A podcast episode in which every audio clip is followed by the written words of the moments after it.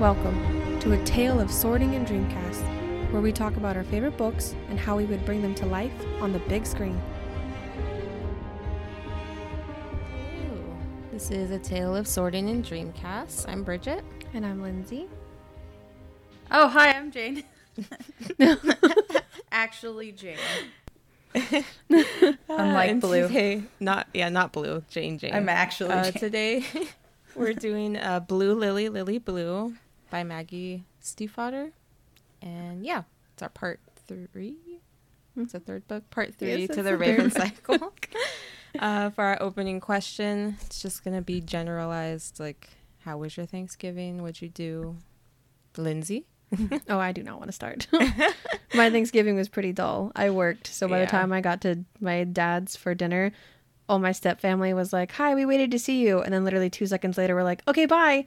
So I just Aw. I ate warmed up Thanksgiving leftovers on the couch with my dad. Yeah. That's Aw. kind of sad, but also Yeah. yeah, you got to see Dad. Exactly. That's least- why I'm like, I did not your want to start. Jane, what'd you do? Um, my sister came up from California, so that was nice. And my aunts and my parents, aunt and uncle, not aunts, one aunt, one uncle. Uh, we had a lovely dinner, and the sisters wanted me to make so many pies, but I already did that for work, and I was like, "You're getting one. I will make you a single You're pie." one pie, and you You're will be happy I about don't, it. you don't even want to hear the word pie. Ugh, I was like, if you want more, go buy them yourself. But they mm. liked it, so it was fun. Oh, Yes. Excellent. that's yeah, good. it was good. What about you, mm. Bridget? I just had a Thanksgiving dinner at my aunt's house, which we haven't done since COVID started. Uh, normally there's like 40 people, uh, but there was just 20. So everyone got to see my new tattoos. Like all the Oh yeah. all the boomers, they're just like, we're not surprised by this. And I'm like, yeah. and yeah, it was fine. I got a few questions about my life. You know the Ugh, oh, where do you see yourself? How's everything going? hate those I hate. questions. Um, but yeah, generally it was fine. My dad and I just talked about Dune Oh, because he got super excited that I'm halfway through the book. oh, yeah, and then he like showed me his little collection that he has. It was great. Aw, I love your dad. your dad's Oh, my dad amazing. too. I want to hang out with him more. Is your dad a Hufflepuff? Oh yeah, Yeah. Okay. Yeah, yeah, yeah. Yep. Makes sense. Most definitely. So, All right. summary. Woo. Oh boy, This All is right. a complex book. It really is. Like we got towards the end, and I'm like, how am I supposed to summarize this without literally just saying what's like? Ha- There's no way to summarize it because it's just so weird that I'm just like, I just have to like reverberate. So here we go. Re- no, regurgitate. That's the word I was looking for. Reverberate's not the word. Right? it's regurgitate. I know what you mean. It's fine. Made I have to repeat the book. Uh-huh. Alrighty. Anyways, here we go. Okay, so it starts off with a prologue, and it's um, above, middle, and below. So it starts off with above, and it's Persephone and Adam are standing on the corpse road, and Persephone's making Adam find the ley line, which he's quick to learn, and this is because of Cabeswater. Persephone like gives him kudos, like, "Oh wow, he's like a quick study," and then she's like, "Wait a minute, he has like some mythical being that he like has ties to, like little cheater." Um, and then while they're there, Percy tells Adam to look out and like, what do you see? Adam is new to this, so it still takes him a bit, but Persephone can see three sleepers. One of those sleepers should not be woken, the, and she knows that the third sleeper is definitely wrong. Uh, Persephone is trying to find any sign of Mara, but no luck, because if you remember from the last time, Mara just left this weird little note that said, Glendower is underground and so am I. And it's been a month at this point that they she's been missing, so they're just like slowly losing their minds trying to find her. Um, Adam keeps getting stuck on his own mind, like trying to like look into himself, and Persephone just sits there and is like, outside of yourself, remember. And he asks her why this is important, and she tells him that he needs to learn how to communicate with everything. And then it goes to middle, which is back at 300 Fox Way. Calla and Blue are looking through Mara's things, looking for any sign of where she went. Calla sees that there's a mirrored lake and Blue's father, because Calla's like touching things, and she gets a glimpse of a mirrored lake and Blue's father, Artemus, aka Butternut. Calla then touches a scrying bowl that Mara used before disappearing, and she sees three sleepers one dark, one light, and one in between. Mara is underground in a timeless tunnel where time is like kind of timey wimey. She doesn't know. She's like, I could have been down here for days, for years. She's like, mm-hmm. I have no idea. And she is looking for Butternut, but she's sure that the third sleeper should not be woken. So everyone just keeps repeating, like, that third sleeper, man, we should probably leave him sleeping. I wonder Just what's saying. gonna happen. Right. I wonder. I wonder what is the very last second of this book. The very last fucking sentence. Anywho. All right. So then the actual story starts, and it is autumn in Henrietta, but since the kids longed for summer, Cabeswater gave them summer. And we find the crew laying about in Cabeswater, and they've been coming back and again and again to gain its trust, as indicated or instructed by Adam before going into the cave to hopefully find Glendower and Mara. So Cabeswater has shown them this cave, and Adam's like, we should probably shouldn't just like jump on in. We should probably like gain Cabeswater's trust and let them know like we're here to help before we just go cave diving. Uh, Matthew, the youngest Lynch, is also there, and he's visiting Aurora, their mother, because she now has to like basically stay in Cabeswater. That's the only way she can be awake, since uh, she is a dream creature of Niall Lynch, and Niall Lynch is no longer with us. So the only way she can stay awake uh, is to stay in Cabeswater. The group decides that today's the day to make their first trip down the tunnel, and it goes terribly. While walking all tied together, Gansey in the lead, then Adam, then Blue, then Ronan. Gansey falls into a pit and then has a bit of a panic attack. He thinks that there are hornets all over him, and the group quickly tries to reason with Cabeswater, hoping the rumbling sound that they hear is not, in fact, hornets. Instead, is it is a huge flock of raisin, ravens, raisins, huge flock of raisins. That's terrifying. honestly. that is honestly Fucking hate raisins, with the wings, like ugh. Raisins are Anyway. Disgusting. they're ravens and they're all screaming to make way for the Raven King. So they're all just like yelling at each other and they're all like, "Oh, great!" Like just picture that scene from Batman. Oh yeah. Exactly. But ravens. A few weeks later, while Adam is on a drive to do more work for Cabeswater, he has a mini vision about someone else in Henrietta that is looking for the ley line. So he definitely knows that things things are happening and other people are trying to look for the shit that they are. Hmm. So they're like, great. Because that worked out so much for them the first time. Later on, the group piles up in the pig and heads to the airport to pick up Gansey's dear friend, Mallory. I love bless Mallory I so much. love Mallory so much. So for the life of me, I couldn't find a description anywhere, but um, this is definitely where we're gonna cast Mallory. British man. I Like, I look up literally British man. I put him. disgruntled old British man as like my descriptor. Yeah. So who wants to go first? I'll go. So I casted Colin Firth Oh because Yes. just look at him, Aw. beautiful soul. Honestly, Yes. Yes. The OG Mr. He is Darcy. He just has the most perfect British accent, and I was listening to the audiobook of it, and I just pictured him. with a- Fantastic. A, golden retriever. It's a golden retriever, right? Or uh, I think it's really like say. a. I think it's more like a King Charles Cavalier or something. It's something. I tiny. pictured a lab for some reason. I pictured something small because he says it sits on his lap, like it sits on his chest. Mm-hmm. That's true. It's probably tiny. and it fits in the car with all of them in the back seat. True. this is true. I just like Golden to imagine. retriever slash lab would I just do like that, to guys. imagine no one fits in that goddamn car. Oh, they all do. I just imagine all like Mallory's luggage. this giant golden dog, just like hey, like in the middle. Well, I always Same. pictured it as something like small and chunky, hmm like Aw. travel size for his convenience. Yes. So yeah, Colin Firth. He's just who I pictured. so I love it. yeah. Jane, who'd you cast? I cast Tom Waits. He is well, he's an old man now, but he's definitely not British. But he's a singer slash actor who is phenomenal. But he himself is just like weird and grumpy. So that's who I pictured. And Wait. I want to see him in more acting gigs. So this is my Oh. he is He's in the the Dead Don't Die. yes, he's the He's in the Outsiders. Oh yeah, for like a minute he like stands at the door. And then he's in he's in Wristcutters Love Story, which that's a Oh. phenomenal movie. I've seen that movie. yeah. Yes. Okay. Lindsay. Excellent. Uh, for me, I've already casted him as something, but it's always been him. Like ever since I listened to the audiobook, like Pish posh. years ago. But it's uh, Jim Broadbent who is in. Oh. Mars.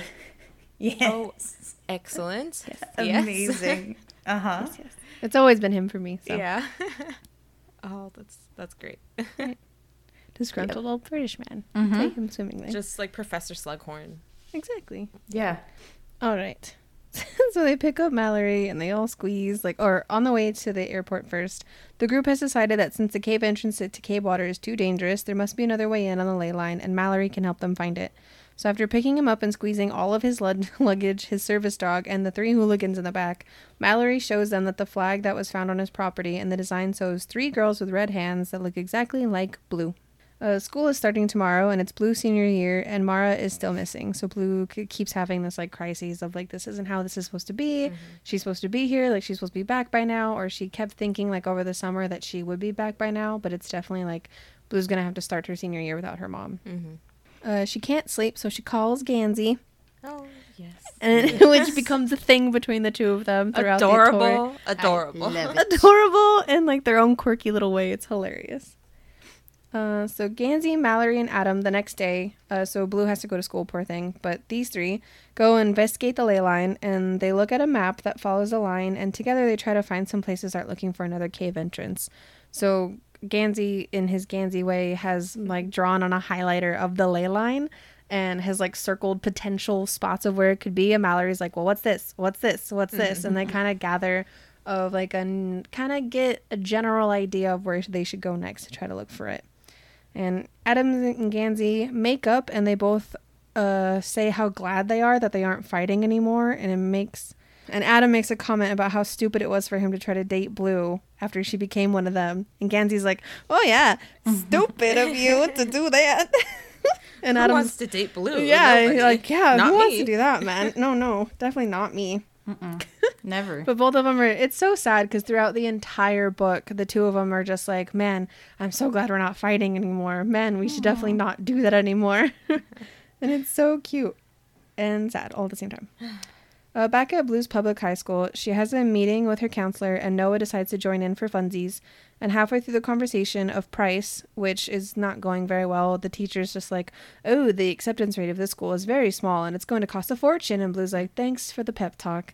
And halfway through, Noah just has like an episode where he like shoots up from the floor, and Blue's like, "That's weird. He doesn't move that fast." And he starts like throwing things around, and only Blue can see that it's Noah. The teacher's just like, "What the fuck is happening?" and Blue's like, "Um, movie happening." Nothing. No worries. Okay. And like, so Noah disappears. And Blue heads to Monmouth Manufacturing in hopes of finding Noah, but finds Gansey and Mallory instead. And they tell her even though they had no luck of finding a new cave, they have an idea about Glendower's poet having something to do with it, the whole transportation of the sleeping king. Mm-hmm. So, yes. They throw like English knowledge at her, and she's like, all right, very cool. Uh, Mallory asks for tea, and the two share an adorable moment in the kitchen of "I want you, but I know I shouldn't."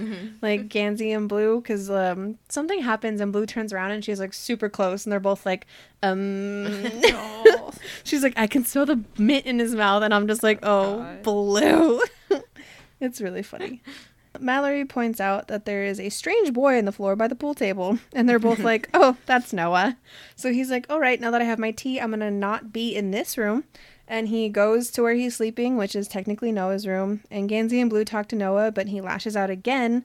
Um, and this time it's worse. Like he starts like also taking energy from Blue, and it's getting worse and worse. And Gansey's like, "You gotta stop!" And things are flying around, and it's it's getting really bad. And Blue is able to this time cut him off from her energy and kind of create like a little bubble around her. And Gansey's like, "Impressive, Jane," and that kind of like sticks with her, which I think is adorable. Yes. Uh, later that night, back at 300 Fox Way, a mysterious man shows up. because this went so well the first time. but a mysterious man shows up, randomly asking, oh, I guess not randomly, because Calla comes to find Blue and she's like, I need you for a reading. So this reading was actually scheduled. Um, and which intrigues Blue like right away because she only gets called into like the big time readings, and the man catches them all off guard uh, because Calla's like, okay, this is how our reading normally goes. Um, I'm gonna give you the tarot deck. You shuffle, and then you hand them back to me, and I'll deal them. And he's like, "Okay, cool."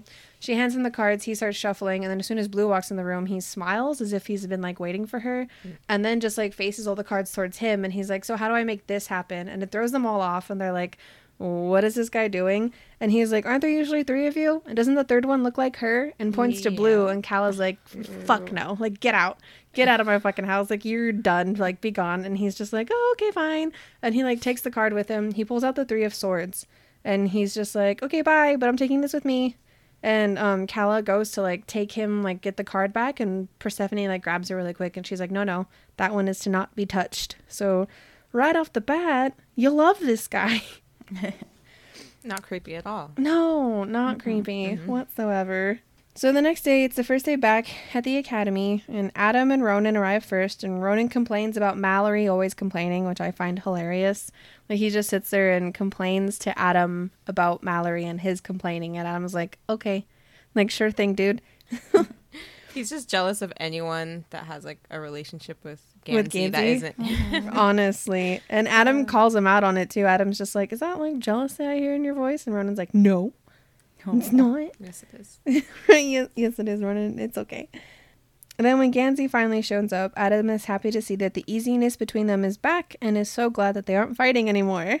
Like they just keep repeating it over and over. So great, we're not fighting. I know, it's so great that we're not fighting. I should not fight with him anymore. We should definitely try to not do that anymore.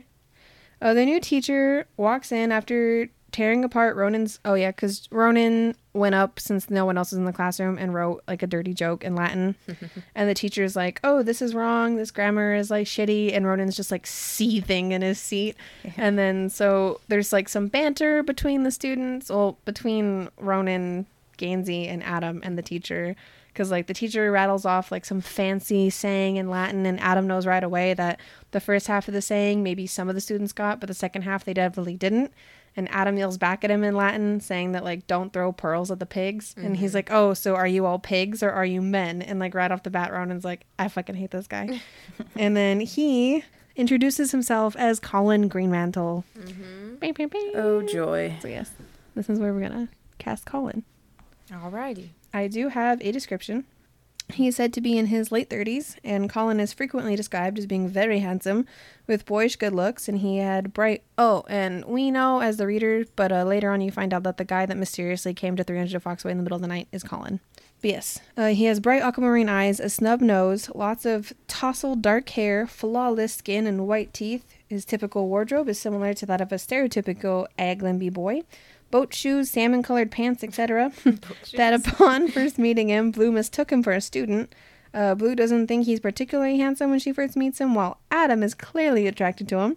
and before he learns he's Greenmantle's name, or b- before he learns like who he is, and Adam associates Colin's appearance with a picture of a man in an ad that he keeps in his glove compartment for inspiration. It's like this rich dude standing in front of like this rich car, and mm-hmm. Adam's just like, "One day this will be me," and he's like to himself, he thinks that the guy looks just like the Greenmantle looks just like the guy in mm-hmm. the photo. Okay. Cool, I'd like to go first. Sure. I casted Domhnall Gleeson from Star Wars yes. and About Time.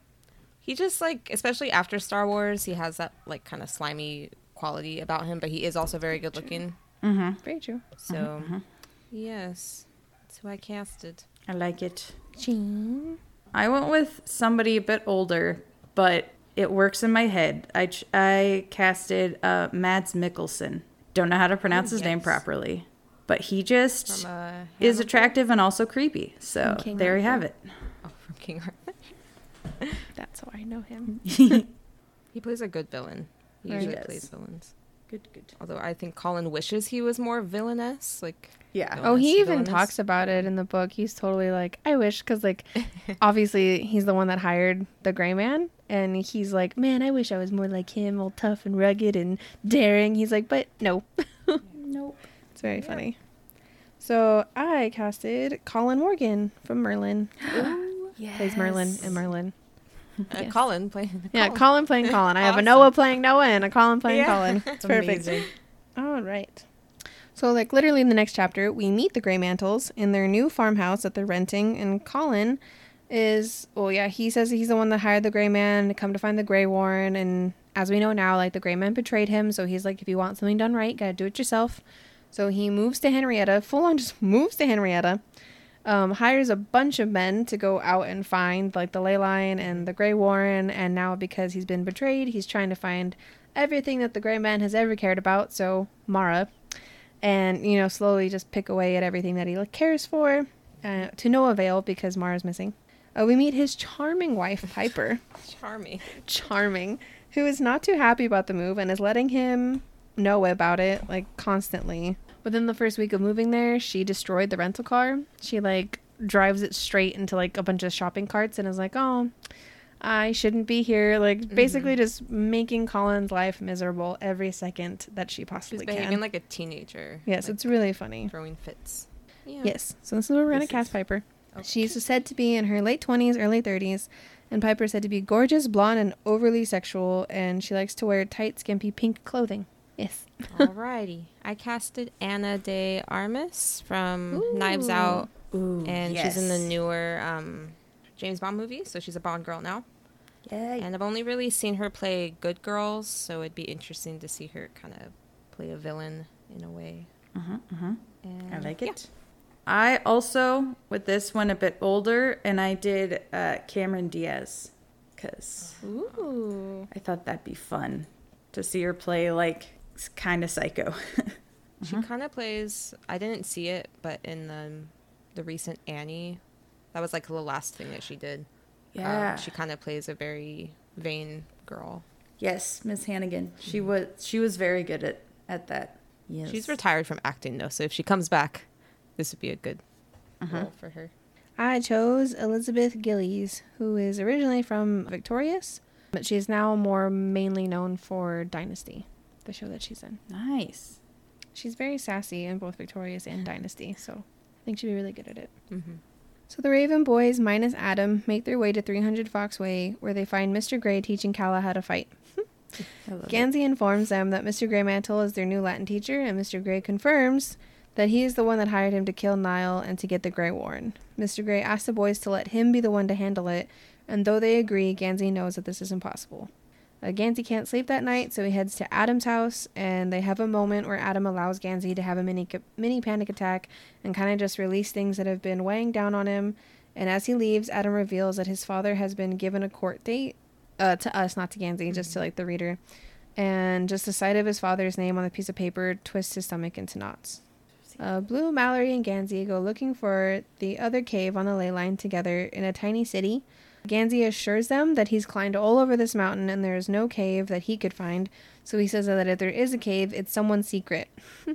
Blue tells him that in the country, the, the folks around here have a way of finding people's secrets. They ask them. And Gansey's like, okay, but it's not gonna work. And Blue's like, uh huh. She's she literally tells him, you stay in the car with your pretty face because you'll scare people off. And Blue makes up a story about needing to find the cave for science class, and she asks one neighbor, like, I've heard there's a cave around here. Do you know? And they're like, Oh, go ask so and so. Who tells her to go ask so and so? And then someone's like, You mean Jesse Dittley's cave? And she gets in the car, and Gansey's like, You don't have to look so smug about it. And she's like, Yeah, I do. I do. Like, I do get to be this smug about it because my way worked. so they make their way to the most adorable man named Jesse Dittley. Jesse Dittley. Jesse One of my favorite things about this freaking book. I love him. Uh, and So so we're going to cast him because I absolutely adore him. And Jesse is an enormous and very tall, very, very tall man. He has no inside voice, and it is not because that he is yelling. He is just so huge that his voice is incredibly loud. and it's so cute because all of his stuff is in like big caps. like all of his talking is in giant ass caps. so you Oh, can always tell when he's talking in the book. It's so freaking funny. I only eat SpaghettiOs. Yeah, spaghettios. So He's like, you're like an ant. he just calls Blue little ant. He's like, you're a good one, ant. It's Oh so freaking cute. I love them so much. okay, so I casted Winston Duke. He's in Oh. Us and um, Black Panther. Mhm. Yes. Uh, he is six five, so very tall, and yeah, he just no. Okay, when I read it the first time, I straight up pictured Hagrid, but Aw, casting, I was like, I need someone else because that guy, I can't just cast Hagrid as the you know very Hagrid character. So yeah, that's my Jesse Dittley. Nice. nice. What about you, Pip? Well, I too thought of Hagrid, and I was like, no, pick somebody else. Um, I picked Brad Garrett. I I know I've he's one of those actors where I've like seen his face, and I know I've seen him in something, but I can't figure it out. But he is in the Fargo show. That's like one of his more recent things, and he's also fun fact the voice of the Easter Island head in Night at the Museum, which makes me Oh my happy. goodness. Oh, Oh, I dum know. dum. you give me gum gum. You He's just on. Uh, Everybody Everybody, Loves loves, Raymond. Raymond. Yeah. Yes. Raymond's brother. For Jesse Dittley, I actually chose two because I was for sure thought one of you would pick this guy, but Mhm. you didn't, so I'll, I'm very happy. Um, Kristian Nairn, who plays Hodor. That man is seven feet tall. Oh my Holy gosh, hell, that's huge. perfect. yes. Yes. He's like the first one I thought of, so I was like, oh no, one of them are definitely gonna pick him because it's Hodor, like big, Yeah. giant, burly dude, like with a giant ass voice. But neither of you did, so I'm so happy. My second choice is Ryan Hurst, who is from Sons of Anarchy. Oh yeah. Oh. Oh gosh, that's so heartbreaking. You casting Hodor. it's like a, it's such a sad, you know, spoilers, but Yeah. we all casted Sweet Beans for sure. yes. All right.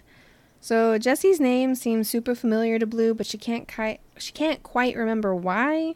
Uh, so it just kind of sits in the back of her head. She's like Dittley, like I definitely know I've seen that name before, or I've written it down somewhere on a list of certain people. But you know, Mhm.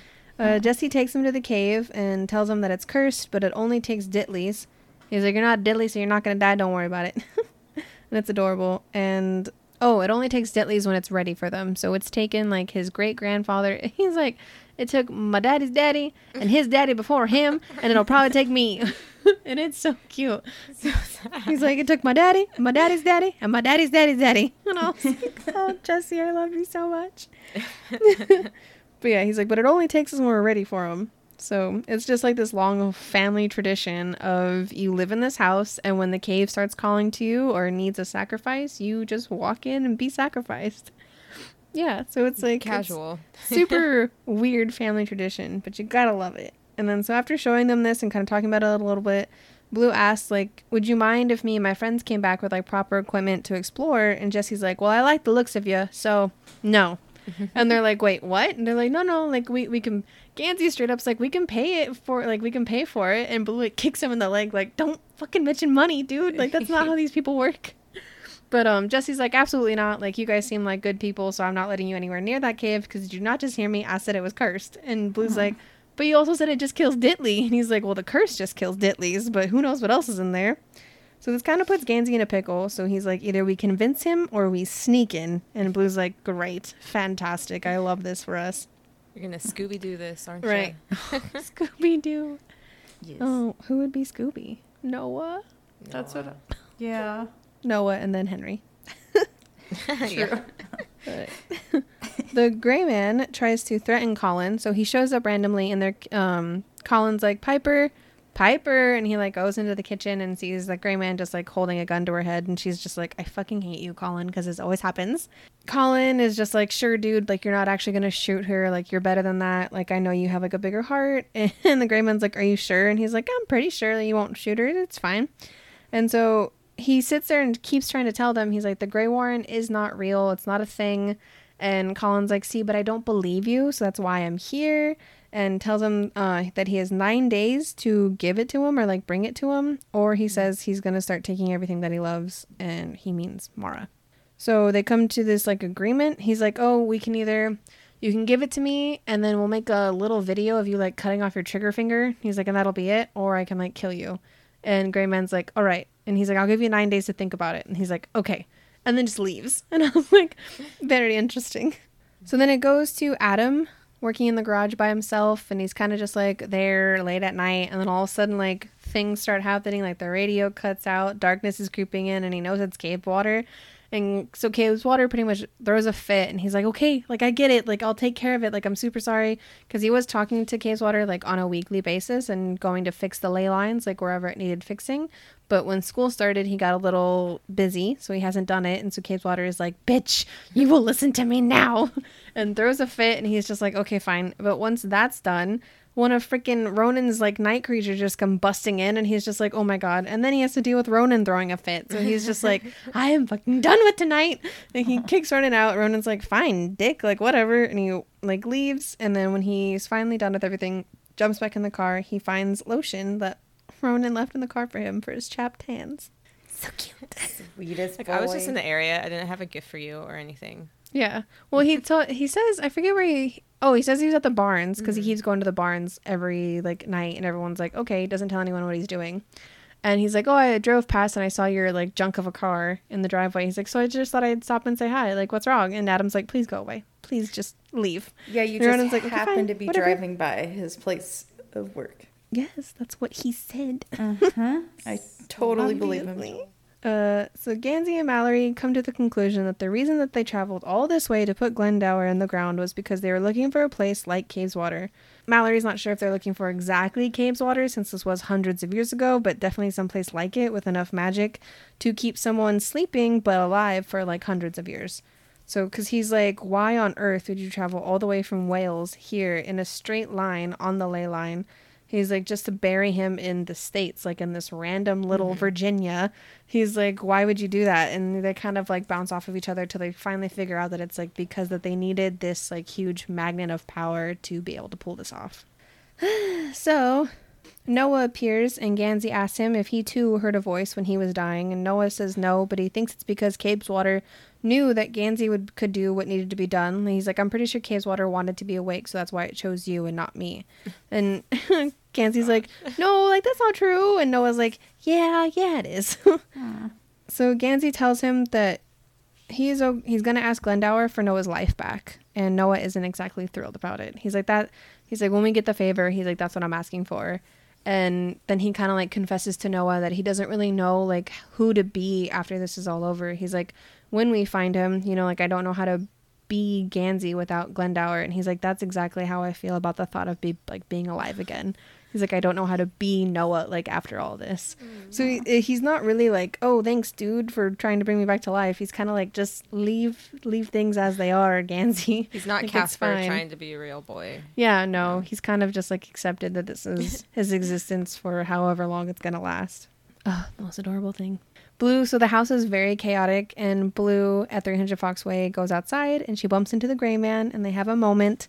And she took the list of the names from the corpse road and she confirms to herself that that's where she saw Jesse Dittley. And she kind of like has a moment with the gray man. She's like, but I don't know if this guy is going to die because of something that we're going to do, like now that because we're in our lives or his life, or because of like he was going to die no matter what. Mm-hmm. And the gray man kind of tells her, he's like, well, they're the same thing pretty much. Like either way, he's going to die, whether you guys are there or not. Like it's already been confirmed. So, like, what's the point in worrying about it? And she's like, I guess. and then he's like, is Maura on that list? And she's like, no, it only shows people born like in this Virginia, and she was born in the other one. And he's like, oh, okay. And he's like, do you mind if I look at it? And he sees it, and he sees Gansey's name, and he just kind of looks at Blue, and he's like, does he know? And she like shakes his head, and he's like, oh boy, like great. Ronan takes Adams to the barn, barns.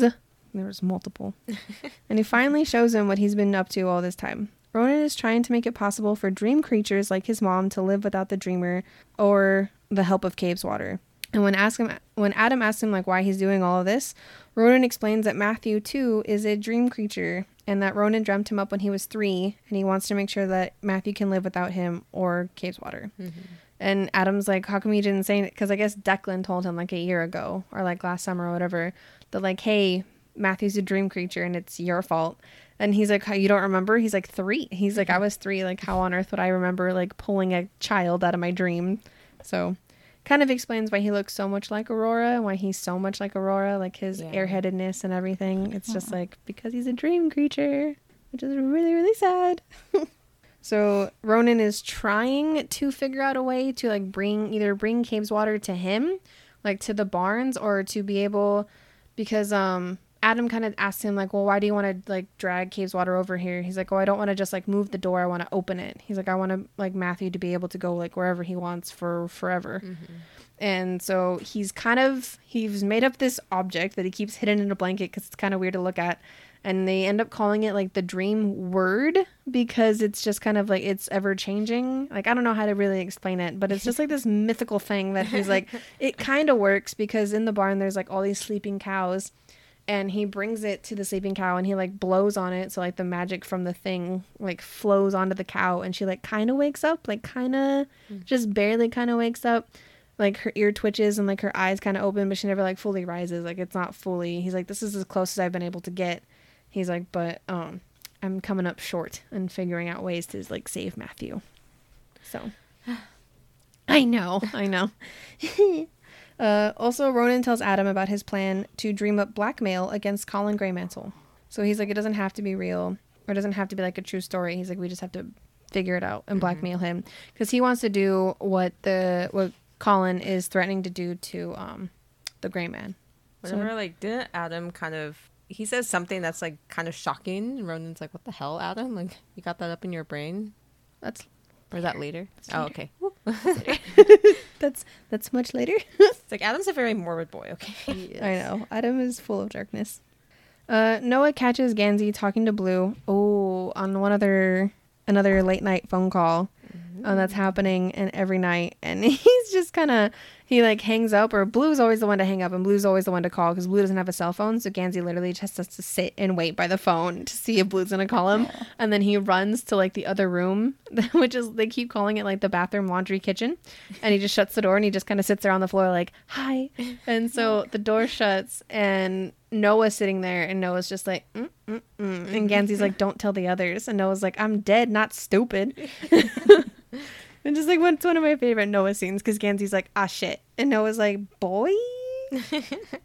so Colin is still trying to find Maura, and Piper tells him that they are now both going underground because she bought knee pads and a dog.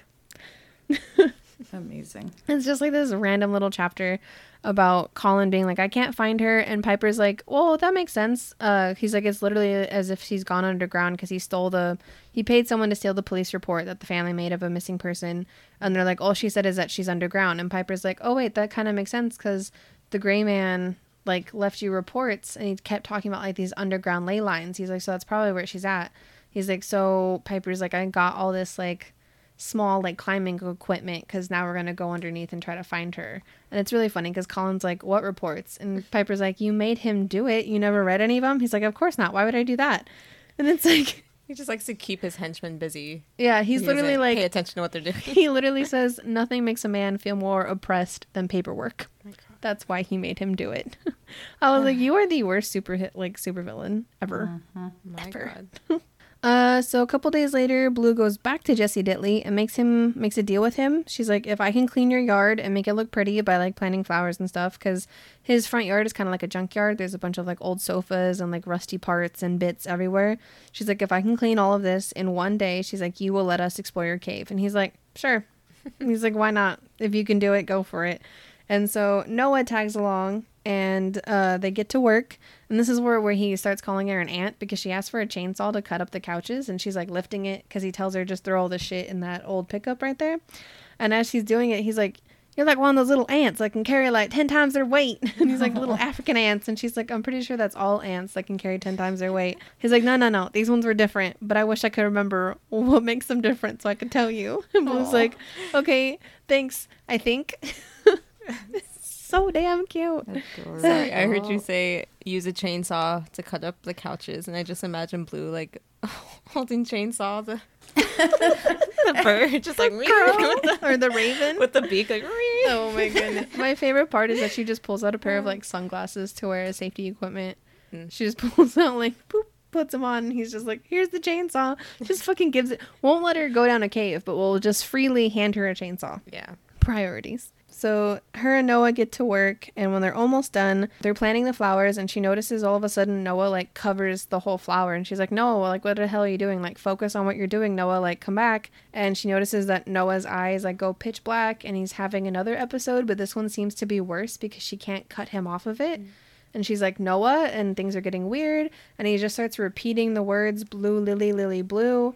And she's just like, what the hell's going on? And Jesse like shoots through the door with a mirror in his hands and he shoves it in between them, showing Noah like himself. And it snaps Noah out of it because he sees his reflection and he kind of freaks out. And he's like, yeah, you and your dead friend. And Blue's like, you could see him this whole time. You didn't say anything. He's like, yeah.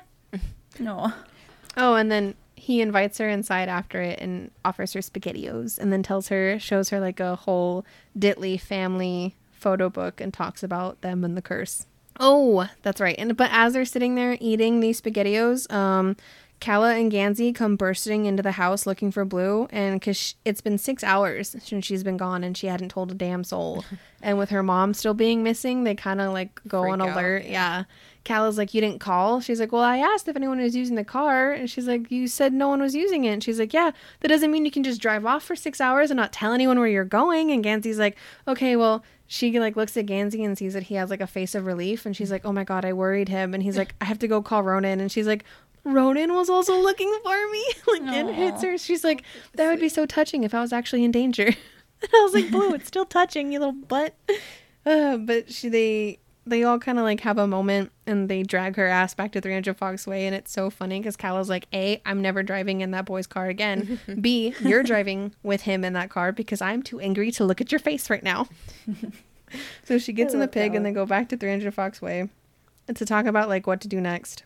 And Blue informs them that she somehow she tries to like get around it. She's like, "Oh, someone told us that Jesse's going to die at the end of the year, and so we kind of need to figure out what to do next." And like Adam catches the slightest difference in her voice and is just like, "Something's wrong. Like Oh, something I remember like this. yeah." He's like, "There's something different," and she's just like, "Um." And then he realizes that there's like a list or whatever that like has all these like people who are going to die. And he's like, So where is it? Can I see it? And she's like, No, I don't have it. I just like remember that his name was on it. She's like, But my mom took it with her mm-hmm. miraculously. So it's no longer here. And we get like Adam's internal monologue and he's like, Okay, so one of us is on it. Got it. Like Yeah. Adam like can read her and it's like, oh shit. Connects the dots. Yeah, like, connects the dots like super instantly. He's like, so one of us is on it, and she doesn't want to tell us. Great. And then so at the end of it, he's like, okay, boys, because he had asked his work if he could show two hours late so he can like come to this meeting. And he's like, okay, well, I gotta go back. He's like, Blue, can you help me get the stuff that you wanted out of my car? And she's like, what stuff? He's like, you know, the material that you wanted. And she's like, oh, yeah, silly me. I must have forgotten. So as soon as they get outside, he's like, tell me which one it is. And she's like, what? What are you talking about? And he's like, I know one of us is on that list, mm-hmm. Blue. Tell me which one it mm-hmm. is. And without even like having to really guess, he's like, it's Gansey. And she's like, yes. So Adam tells her, he's like, well, this is okay because now I know like what we're going to ask Glendower for and it's going to be to save Gansey. And Blue's like, ah, brilliant idea. That shall be it. So almost everyone knows that Gansey is gonna die. Except Except Gansey. Except Gansey. Of Gansey and Ronan. Yeah, Ronan knows he would like freaking. Oh, I don't know. Tear the world apart, probably. Honestly. Oh, Ronan.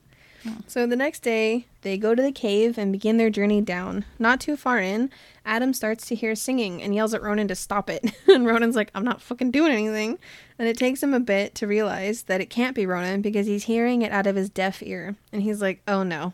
Mm-hmm. And Chainsaw gets possessed and starts singing a song and then flies down the tunnel even more. And Ronan's like, untie me. And everyone says no at the same time. Everyone's like, absolutely not.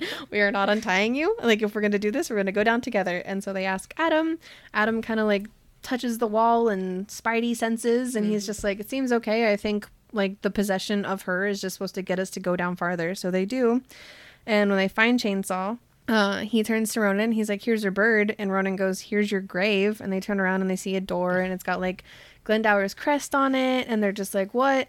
And Gansey the entire time is like, "This isn't like this isn't how it's supposed to be. Like something feels very off because he and Blue the night before uh, had another midnight adventure. Uh, it started off as a phone call, and she's like, "Come pick me up." Ay, ay, ay. And it ended badly. They got into a fight because they ran into Henry, and Gansey turned into Aglionby Gansey, and mm-hmm. she's like, I don't like your fake voice. He's like, What do you mean? And it's, yeah, it goes terribly wrong. So he's, everything's off. Like, he woke up the next morning. He's like, This isn't how it's supposed to be. Things are bad. I don't have enough sleep. I don't feel like in the mood for the whole thing. And they get in and they notice that like there's a crypt and it looks like the silhouette of Glendower and he's like this still feels super wrong. I'm not too sure about this. And they're like, okay, on the count of three, we're all gonna open it. Ready? One, two, three. And they push it open and they find this body that's like bound together and it's face down. And they're like, this is kind of weird. And even Gansey notes, he's like, this is how they used to bury like witches or traitors or like someone who had done something wrong. Like this does not feel like how Glendower would be buried. And then it starts moving and they all freak out. And then a weird little cackle comes out. And they're like, um. and then she picks up her head and Gansey's like, it's a woman. What the fuck? I love it. Like no one had a thought to just put the lid back on and run out. Right? No, no, no. Yeah. But it's a woman. And so they get her up. She's just kind of like singing and obviously a little nutty because she's like, I I was supposed to be asleep for 600 years, but I haven't been asleep. I've only been asleep for maybe 200 out of that.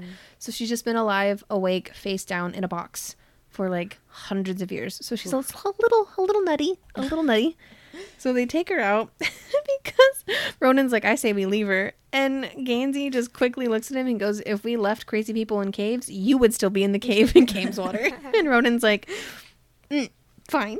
so they take her out. Uh, Jesse and the woman exchange a few words, and she reveals that she is the one, or like she is the curse, or she thinks that she's a curse. That every time a Dittley died, she would sleep for a little bit, but then eventually wake up eating another Dittley. So she's just like, Yeah, it was me. She's I'm like, the "Oh, monster in the cave. yeah, she's literally like, "Oh yeah, was that like your granddad's blood?" And she's like, "And then your dad's blood, right?" And he's just like, "Oh, get her out of my house, like, be gone." so they take her to 300 Fox Way, and it's really funny because Cal is like, "Remember how I told you that there's like one sleeper that's kind of in the middle, and I told you just like to leave it. I didn't say bring her into my kitchen." it's hilarious. Oh yeah, and then at 300 Fox Way, like when they're talking, uh, she reveals that her name is Gwen, Gwenllian, Gwen, Gwenthian. I don't really know how to pronounce it. Gwen. Let's just call her Gwen. Gwen, yes, Gwen. Um, but she says her name is Gwen, and she actually tells Blue that it was her father Artemus that actually buried her. And Blue's like, "Wait a minute, you said that happened like 600 years ago. How?" And she's like, "Yep, your dad. I know it. Like it was Artemus, and you look just like him." And she calls her. She keeps calling her Lily, and she's like, "Stop! Like my name is Blue." And she's like, "Uh huh, Lily." And she's like, "Okay, fine." Um, and when she tells her like what their name is, Gansey's like, "Oh," and Gwen like looks at him like, "Yeah, I knew you would know who I am." And everyone looks at Gansey, and he's like, "She's Glendower's daughter." So yeah, we're gonna cast her because she's a little nut job that plays a pretty big part in the story. Ah, So she's said to look like she's in her mid twenties. Like obviously she's hundred years old, but she didn't really age. So she's looks uh looks to be in her mid twenties. And Gwen is described as a regal beauty who is very tall with pale skin and a massive amount of dark hair, which she stores random objects in like hairbrushes and cutlery. She steals clothing from the women of 300 Fox Way, destroying, repairing, and layering different items to suit her vision. Yeah, and the time in her time in the tomb has not seemed to age her much, so she still looks the same age as when she was put down there. Hmm. So yeah, What's that? I casted Lizzy Caplan. Excuse me. From she's in Mean Girls and what else is she in? She's love been her. so good, Castle Rock. Yeah, I just she's very tall right? and she has like striking blue eyes, and I just imagine her with like crazy hair. Yeah. Yes. That's my Gwen. Oh, she I could play it. that job very well. Yes, she can. I cast Poppy Drayton. Um, I know her from the from Shannara Chronicles. I was gonna do Katie Oh. McGrath because Morgana, and she like that's who I pictured when I read them, oh yeah. read the books. But I was like, pick somebody different besides her because obviously. Oh, yes. But yes, Um, what about you? I'm gonna pull the cop out card, and I'm gonna say Helena Bonham Carter because yes, because the entire who you cannot like not read this and immediately think of her. You know what I mean? Like Yeah, she would. she's she's definitely the one like popped up in my head. Um, I know she's not mid twenties, but re- reading this and then rereading this for the summary, I was like, I can't, Yeah. I can't picture anybody else because it's her. yes. well, thousand when I read it the first time, I pictured uh, Eva Green. oh yeah, definitely. Ooh, Yeah. Yes. It's kind of like the trifecta, you know, Helena Bonham Carter, Eva Green, or what's her name, Morgana. mm-hmm. Katie one that you McGrath. Jane. Yeah, Katie McGrath. Yes. Honestly. Like any of those three. Like, Could play know? like deranged witches. yeah. Mhm. Fantastic. Oh, there's like a scene. I think it's at that part when uh Persephone like brings her a sweater, and it was like her old sweater that she made the the arms longer, like was knitting it in the Oh first yeah, book. in the very big no, it's in the very beginning of this one. She's Oh, like okay. crocheting, and Blue's just like, What are you doing? "Why are the arms so long?" And she's like, "It's for somebody." Aw. and then later on, like when she shows up at the house, Persephone literally takes one look at her and goes, "Hmm," and then runs upstairs and runs back and goes, "Here, I made this so sweater for you." She's like, "Or at least I think it's for you. Put it on, we'll see." it fits her perfectly. Yeah, it's adorable. All right, so Calla sends Adam and Ronan to the store to get things for Gwen, and Ronan just makes constant like dog jokes. He's like, "What should we get? A kennel?" And he's like, "What else? A flea collar?" And Adam's like, "You already made that joke." He's like, "Oh, that's right." And then I forget what else. He says one more thing, and he's like, "Damn, why can't I like think of any other joke other than like a dog joke?" Because she's like a wild animal. But yes. Uh, oh, and in that scene, the whole reason I'm mentioning this is because the adorable cart scene happens. Where Yes. Ronan's like, Yes. get in. And Adam's like, are you fucking kidding me? And Ronan's like, get in. And then he like pushes him super fast and they like fly towards a BMW. And then they kind of like careen and Mhm. fall and roll. And Adam's like, ow. and Ronan's like, ah, what a time to be alive. the ship scene. yeah. I was waiting for that scene to happen when I read it for the first time. I'm like, when is the fucking cart scene gonna happen? Yeah, Just like yeah. and it randomly Yes. happens here because Adam's kind of having like a mini meltdown of like, Mhm. what does this mean? Where do we go from here? And Ronan's like, get in the goddamn in the cart, cart. Parrish. it's adorable. Oh, also while they're here, they spot Piper Greenmantle buying like weird random things with two strange men. And Ronan tells Adam that they should probably get started on dreaming up the blackmail. Mm. And he's like, when should we have this conversation? And Ronan just like sits there like an evil villain, like, yeah, my time has come. uh, so back at 300 Fox Way, it is decided that Gwen will stay there with them. Uh, but Gansey is concerned that she was a fake grave to make grave robbers think that they found the real thing. So he's like, I think he called it like a shell grave or something like that. And he explains to Blue that if there was like an important king or important figure that was buried somewhere, they would put one of these graves like super close, but just a little bit off, just to kind of like make people think like, oh, we found the real thing. And that way they'd never actually find like, because then they'd stop looking for it. Because they're like, oh, we found Glendower. So he thinks that she's part of that. It just kind of backfired on them because she's still alive and awake. Uh, while they're also arguing, because Calla is yelling at Gansey the entire time, trying to figure out where this woman is going to stay. Blue or Mallory and Blue are in the other room, and Mallory's like, "Oh no, she belongs here because like her aura matches here." And Blue's like, "What?" And he kind of like reveals to her that he can see auras, and he's like, "Yeah, her aura is like blue." And she's like, "What do you mean?" And he's like, "No, no, no, I mean like the actual color." He's like, it's a clairvoyant, like color is blue. And she's like, I swear to God, if that's where I got my name from. she's like, she's like, it's like naming a dog Fluffy. Like she was like this close to being so mad at the fact that if if that's where she got her name from, it's kind of funny. The Mallory is just like, no, like that's why I have the dog because like if too many auras are near me, he's like, and I can feel it. He's like, it kind of gets overwhelming, so the dog's kind of like an anxiety dog. Um, he's like, or at least that's what the doctors call it. He's like, the doctors, they know nothing. He's like, they call it anxiety. He's like, but little do they know. and she's like, oh, okay.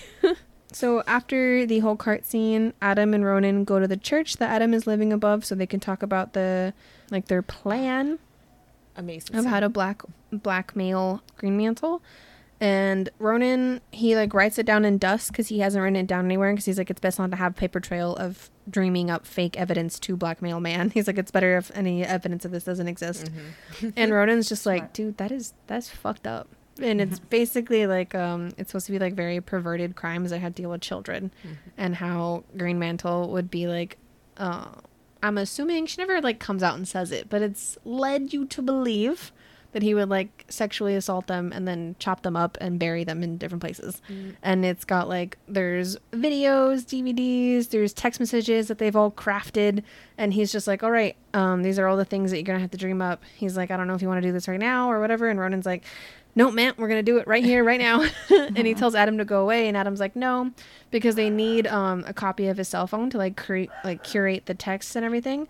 And Ronan's like, "Well, I don't just need like the maker model." He's like, "I need to see it." He's like, "Oh, I'll just tell Cabeswater to give it to you because I know what it looks like."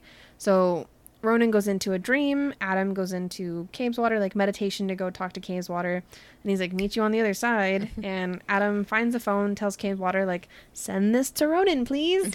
and then notices that he's falling too deep. So he's like, oh, I better go back. And when he comes back, he turns around and sees like a dying, wreathing Ronan on the floor. Like he's covered in blood and he's like grabbing his neck. And he's just like, oh my God, Ronan. And then Ronan from behind him says, are you happy now? Is this what you wanted? Which is what Ronan says to him in the dream tree in the very first one. Oh when he my thinks he's looking at Gansey's body. Shut so, up. Yeah. so so Ah. that doesn't hit Adam till later, but Adam's just like, wait, Holy what? shit. What? What? Because there's two Ronans, and Ronan's just like, yeah, like, um, he's like, I was dreaming up too many things at once, and because they were so perverted, he's like, the Cabeswater or like wherever his like dreamland is, he's like, it got agitated. Like, it gets, it's kind of like Inception, like oh, when Oh, the subconscious notices that you're doing like fucked up shit and how they all attack her. Like when she starts like creating folding walls and stuff, and they all get really weird about it it's kind of the same thing. So the dream place kind of like goes after Ronan, and he's like, I knew dream things were mm. coming at me. He's like, so I created a basically like a, a version of himself to leave as bait, so that he would attack that version and not him. Um, but when he woke up, he accidentally brought that version with him, and he's just like, "Now you see why I didn't want you here." And he can like see a look in Adam's face, and he's just like, "Go away!" and like screams and yells at Adam, and Adam's like, "Wait!" and he's like, "No, go away!" and he's like, "Fine." So Adam goes back to his room and he takes a long hot shower. It's kind of sad because he even notes he's like, "This is the first time that." Adam's taken a shower where he hasn't sat there and calculated how expensive it'll be to be in the shower for this long. Oh. But there's a knock at the door, and he, he thinks it's Ronan. He's like, well, that's weird, because Ronan's never first to admit that he's did something wrong. Like, this should be interesting. And it's actually his father. And his father tries to intimidate Adam, telling him that to call this off, that, like, the judge is going to know better, and people know who he is as a human. Like, he's a good, hardworking man, and people are just going to see this as, like, you trying to put your hardworking daddy in jail. And Adam just, like, slowly starts to, like, just mm-hmm. fall into himself, but he can feel like mentally he can feel Cabeswater just like wrapping its branches around him, mm. like trying to like protect him, like basically like make like a little cocoon bubble around him, and he's just like, "Oh, this is so comforting. Like, please take me." And Cabeswater is like, "Don't worry, buddy, we got gotcha." Like Groot. Oh. Yeah. Oh yeah. like how Groot makes a little mm-hmm. bubble. Like Yeah. pretty much the same thing. Yeah. Like it wraps around Adam and his dad. I don't know if he goes to like touch him or slap him. He doesn't really say, but it just says like, um, because Adam doesn't really know like when or how it happens, but all he sees is like his dad pulling away and there's a thorn in his finger and there's blood and his dad just kind of looks at Adam like, what just happened? And Adam's just like, yay, thank you, Cabeswater. And it kind of freaks his dad out and his dad's like, whatever, I'll see you at our court date and just leaves. Yeah. And then shoots back to the Greenmantles and they're they're, they're going down in the cave and it's really funny. There's just like a random little chapter of them like actually going down and they get so far and then Piper's like, "Oh no, we can't do this on our own. Like I'm going to need you to hire two thugs." And Colin's like, "Thank God cuz all Colin wants to do is just not be in this cave." He's like, "It's dirty, it's wet. I don't want to be here." He's like, "I normally hire people to do the dirty work for me." And Piper's like, "No, you're right. I need two of your men." He's like, "Oh, fantastic. Let's go." So, the gray man drops by 300 Fox Way and says hi to Blue. And he's like, hey, that cave you found, would it be okay? Like, do you think it's like a good place to hide, I don't know, bodies or body parts? And she's like, what? And he's like, it's for a thing that Adam and Ronan are doing. He's like, don't ask any questions. That's better if you don't know. And Blue's like, I'm a little upset that I wasn't included, but I want to play my part in any way that I can. So, sure, I'll take you to Jesse Dittley's um, cave. Everyone comes to Blue to like hide a body. It's Isn't true. that funny?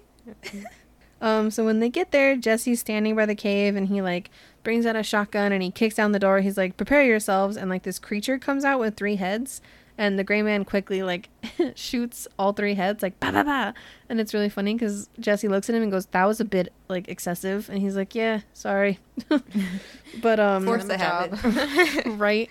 Uh, and Jesse tells them that ever since that they took Gwen out of the cave, these monsters have just been appearing. He's like, not all of them are mean. He's like, some of them are just old, and they just like venture out of the cave. He's like, but a lot of them are getting into the house, and he's just so unbothered by this, and he can see like Blue's concern, and it's like because Blue's like, oh no, like we did this to him because we took her out. He's like. And Blue's thinking to herself, but like, what are we supposed to do? Put her back? Like, how are we supposed to take care of this? And Jesse's like, don't worry, little ant. She guarded the cave for some time. Now it's my turn. Oh my god. And it's like, oh, Jesse. The world does not deserve Jesse Dittley. No. Ah, it's so sad. But yeah. Later that night, uh, Gwen comes into Blue's room and she's just like, hey, you. and they basically start talking and she tells her, she's like, you're like me. And Blue's like, no, I'm not. She's like, no, you are. Like, how you help. She's like, you always make things stronger. And they tell you to go away when it gets too loud. And Blue's like, wait a minute, how do you know? And she takes them up to Neeve's room with the two mirrors. And she remembers how Cal's like, don't ever step in front of them. And uh, Gwen kind of like pushes her in it, like, no, you're fine, look. And Blue's like, oh shit. And then notices that she is fine. And it's kind of like because like she is a mirror herself. So she's kind of finally like given a title of what she is. Like they've always called her a battery. But um, Gwen kind of explains that she's actually more of like a mirror. And she's actually like a genuine like witch while the others are just like psychics. And Blue's like, this is kind of cool. um, and while reading this, my mind was fucking blown because I don't know if you guys like put two and two together, but do you realize that the whole reason that the title is oh blue my lily, God. lily blue is because it's mirrored back to her. God damn it. Jesus. Yeah, I was like, what? Because Gwen like literally says it. She's like, yeah, blue lily, lily blue. Oh my god. And I'm like, oh, that's why it's also like backwards because it's in the mirror because Blue's looking because Blue's standing in between the two mm-hmm. mirrors, so she just sees like an infinity of herself, and it's like blue lily, lily blue, and I was like, the title. My mind was blown, and I was like, I don't know. God damn it, Maggie. right? I was like, am I? I was an always idiot wondering that. I'm like, why is this title like that? Because it's usually Right. s- I don't Yeah. know, This is a unique title. Ah, Yeah. that makes sense. Yeah, so that's why, because it's what Gwen calls her. She's like blue lily lily blue because it's mirroring back to her because she's a fucking mirror. And I was like, my mind is blown. I love it. Yes. Thank you. Right? I was like, that. I literally, because I was listening to the audiobook at like two times speed and then reading the book like at the same time so I could actually like coherently. And I literally had to pause it and put the book down and I was like, oh my God. Oh my God. Everything just all of a sudden makes sense. Like, what the hell? So yeah. Back at the Greenmantles, uh, things are starting to get weird with Piper. Colin finds her standing in the reflection of a mirror, unresponsive to him calling her. Like he literally sits there and calls her name like three times, and he's just like, "Hello," and he takes her finger, puts it in the drink that he's drinking, and then sticks it back in her mouth. And she's just like, "What the? Why are my fingers in my mouth?" She's like, "You're such a perv," and he's like, "Well, hello again. Welcome back to planet Earth. Like, where were we?" And she's like, "I'm busy." Pushes him away, slams the door closed, and then she begins to hum. And Colin's like, that's kind of weird. And he kind of starts to be like, we just need to like get this over with and get the hell out of here. He's like, I never should have brought her. He's like, this is getting a little too weird for me. He's like, maybe I don't even need to finish it. Like maybe we just need to get the hell out. And um doesn't listen to himself and they stay. Oh, and then we go it's kind of it's not really plot driven, but I wanted to add it because it has Adam in it. But it's the scene where um they're doing like remodeling at the school and the scaffolding fails. Oh yeah. Like Gansey went to go sneak into the staff room. Well, not sneak. He says he's allowed in there because he's favored by all the teachers. Fucking Gansey. Of course. And pretty much.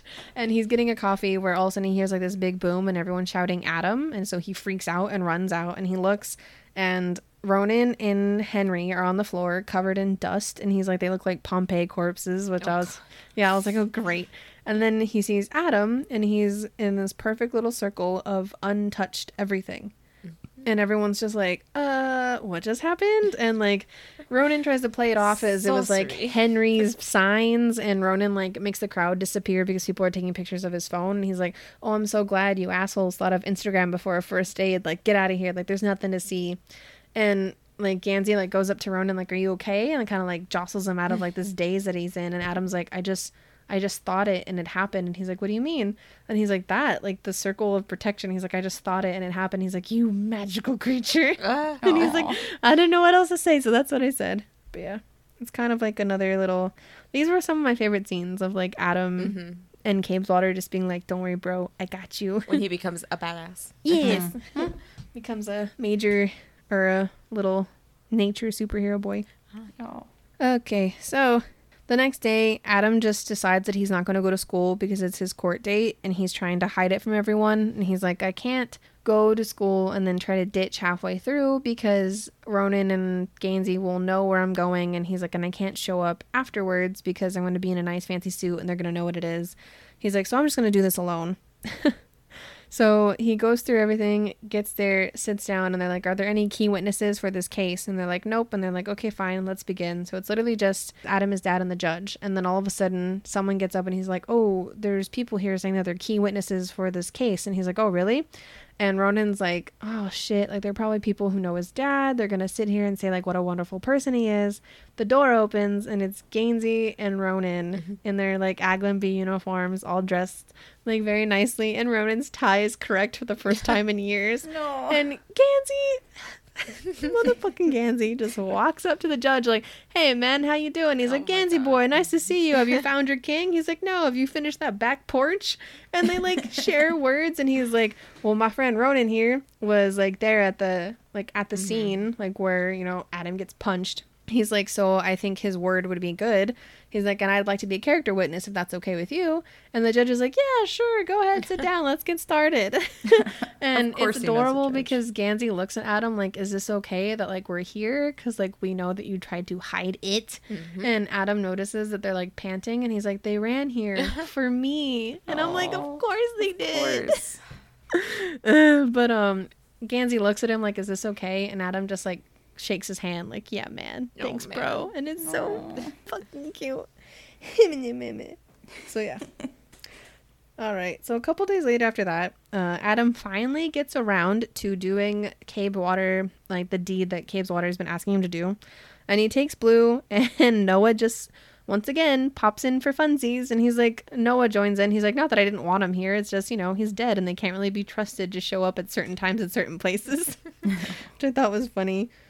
But he takes him to go scrying in the mountain to see what Cabeswater needs help with, and while scrying, while scrying, he gets lost and sees Maura, and Maura tells him to go, but he sees a red door and for some reason wants nothing more than to open it. But he sees, well, at first he's like, I see a woman, and she just looks at him and goes, Adam, go. And he's just like, okay, but that door looks really nice, and I really want to open it. And she's like, go. And finally, he comes back, and Blue has cut the back of his hand just to kind of like get back, like come back to his body.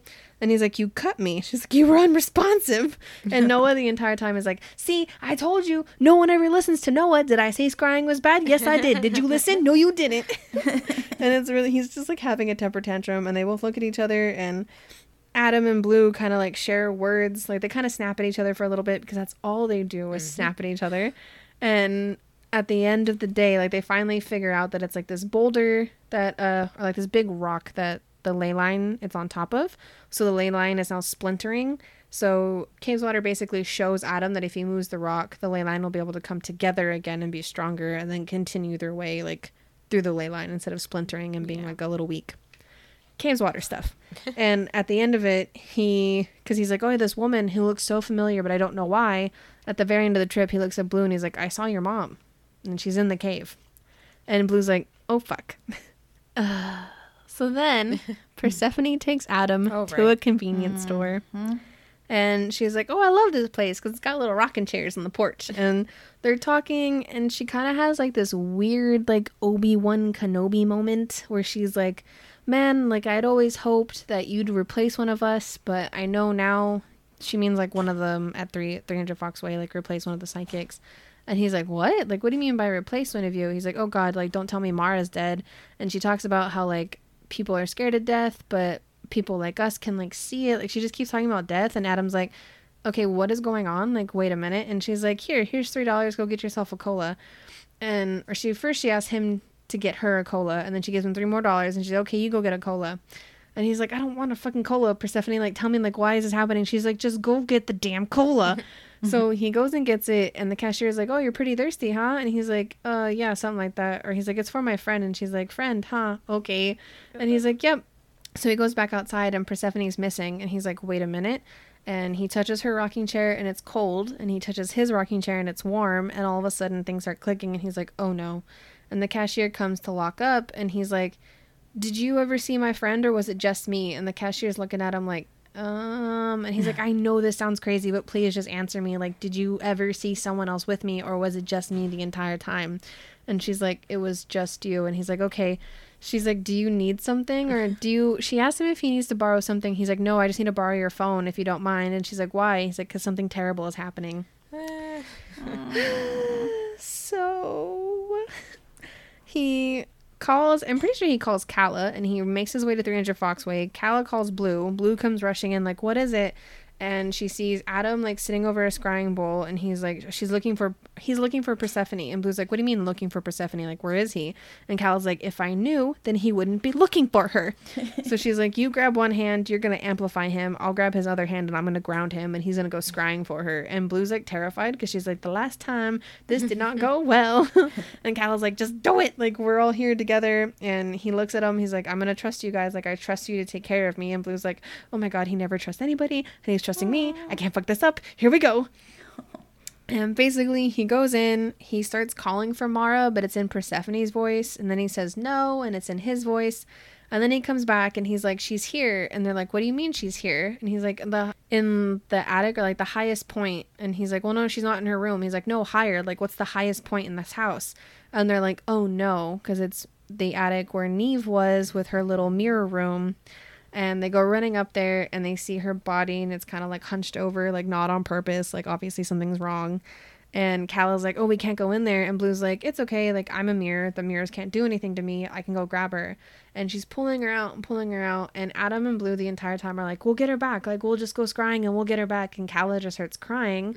And Blue's like, "Why are you crying? Like what's wrong?" And Calla just looks at him and she's like, "She's dead. Like Persephone. Persephone's dead." That surprised me. That caught I- me so off guard. Like reading it, I was like, "Wait, what?" Because it just like Out of nowhere, happens. Yeah. And it's really sad because Blue even like comments on that. She's like, it's just so weird to me that like there is no like pomp and mm-hmm. circumstance for death. She's like, like you see in the movies or anything. It's like the first time that she realizes that death can happen so quickly to anybody around her, and it kind of like bums her out a wee bit. And it's just like, uh-huh.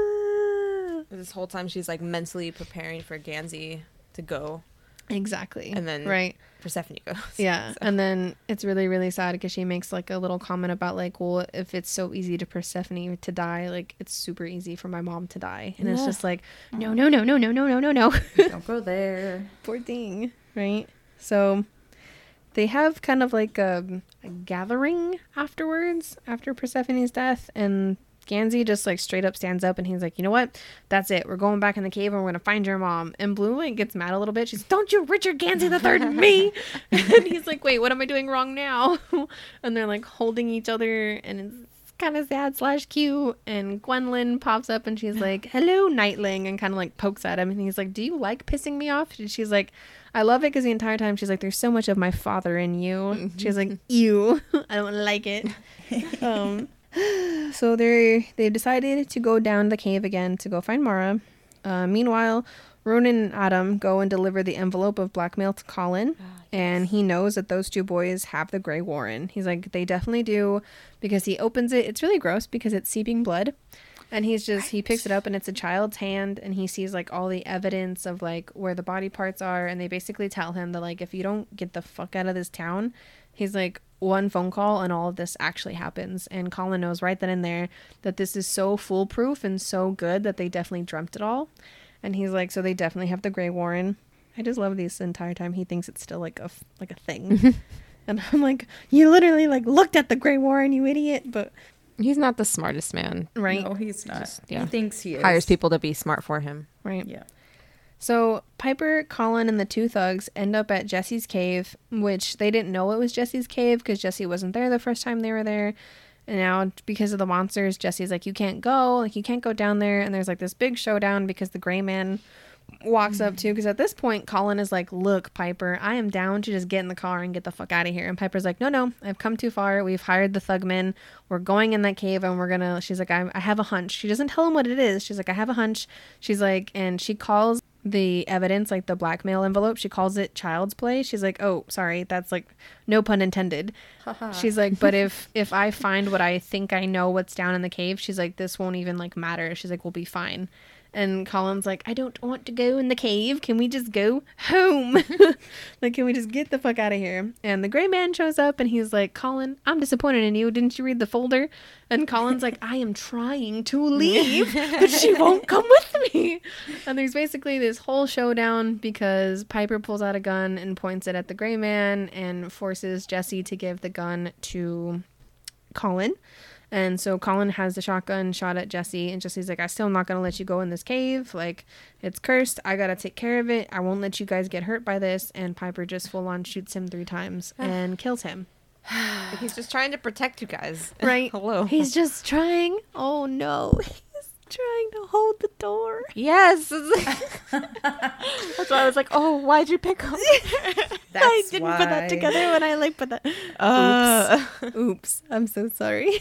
but yeah, basically, he's trying to hold the door. oh. Yeah, so Jesse shoots them, or Piper shoots him, killing him. And it's really sad because the gray man's kind of sad about it. Oh, yeah, he has like a reaction to it, and Colin's like, oh, he has emotions. What? Yeah, he's like, oh, maybe he does have emotions. And it's really sad because when he first shows up, I think the gray man like looks at him like, "Hey Jesse, how are you?" He's like, "Hey man." like they have like an exchange of like, "My dude." It's really sad. So they're going down that end of the cave, and the Raven crew is going down the other side of the cave, back in Cabeswater. And so Adam and Ronan go in first because uh, Adam knows that Cabeswater, like knows for sure now that Cabeswater will not let anything happen to him. And Ronan can like talk to Cabeswater and the tunnel, like he can kind of like control it. So they're like, we're the best two candidates to go in first. We'll go down the tunnel. We'll figure it out. We'll come back and get you guys. They come back and they're like, so we found this like valley of skeletons, and they're kind of walking around and blue finds this i think it's an irish elk is what she calls it. And um it's like this extinct animal. She's like they're beautiful really. She's like but i've always been sad because i always thought i'd never see one. And it's like the skeleton. And oh, this part's actually really sad when because before they go down there Calla's like well i'm gonna go with you. Like i'm Oh, not gonna let you do this yourself. And blue like begs her to stay in the car. She's like please don't come because like i can't she like can't fully say it but Calla uh, understands. Like she blue won't be able to handle it if something happens to her too because her mom's already missing. Persephone's dead so all she has left is Calla. So she's like please just stay in the car and like keep time with noah. Like please. And she's like i'm good at grounding so i'll just stay here and i will ground you. And blue's like thank you so much. So they go down to this valley of skeletons and gwen is with them of all fucking people and Gwen's like singing and dancing, and they're just like, "What the hell?" And she's like, "Um, I think it's Gansey that actually puts together that this is a test, um, like Cabeswater or this tunnel or whatever is like testing them." And she's like, "Well, if you can't wake up these sleeping creatures, like, what the hell makes you think you're gonna be able to wake up my father, who's the sleeping king?" So Gansey's like, "Okay, how are we supposed to do this?" And Adam, my quick thinking boy, like puts mm-hmm. together, and it's so cute because they kind of like Power Ranges together. Like they become like the Power Rangers and they each do their own little things. Like, so Adam's like, all right, I need you guys to help me. He's like, if I can redirect the ley line to actually come to the this part of this valley of skeletons, and Ronan uses his little dream word creature thing to like blow on it to come to life with the power of the ley line that I will redirect that Blue and Gansey help him. He's like, we should be able to wake it up. And so they do this, and then nothing happens, and everyone's just kind of like, "Okay, we're missing something, but I don't know what it is." And Gansey looks out into the valley and speaks the words "wake up." And not only do the skeletons wake up, but they become full blown like flesh, blood, for animals, mm-hmm. and they all just start running and stampeding. And so everything's happening super quickly, and they're like, "What the fuck?" And Blue notices that there's another cave entrance across the way, but they can see that it is slowly closing. And Blue's like, "How are we gonna do that?" And so Blue like Legolas is up an elk and gets there, and Ronan's like, "Yeah!" And Ronan does Oh. the same thing. He's living. Yeah, Loner Ronan's just like, I've been waiting. So he also Legolas is up on an elk and they ride into the hole and Adam kind of gets hit and it kind of throws him off because it reminds him of how Whelk died by a stampede. But this is different because he knows Cabeswater will not let him die. He's like, but it will let me get hurt, so I need to get out of this quickly. and when he gets, he finally like gets out of trouble. Gansey looks at him and goes, "Look!" And they see that the hole has completely shut now, so there's no way in. So now they are separated. they take your two ships and they separate them. Yep. And I'm just like, listen here. So- Ronan and Blue stuck together though. I was just like, Ronan yes. and Blue get stuck together, and it's it's like the cutest little freaking moment.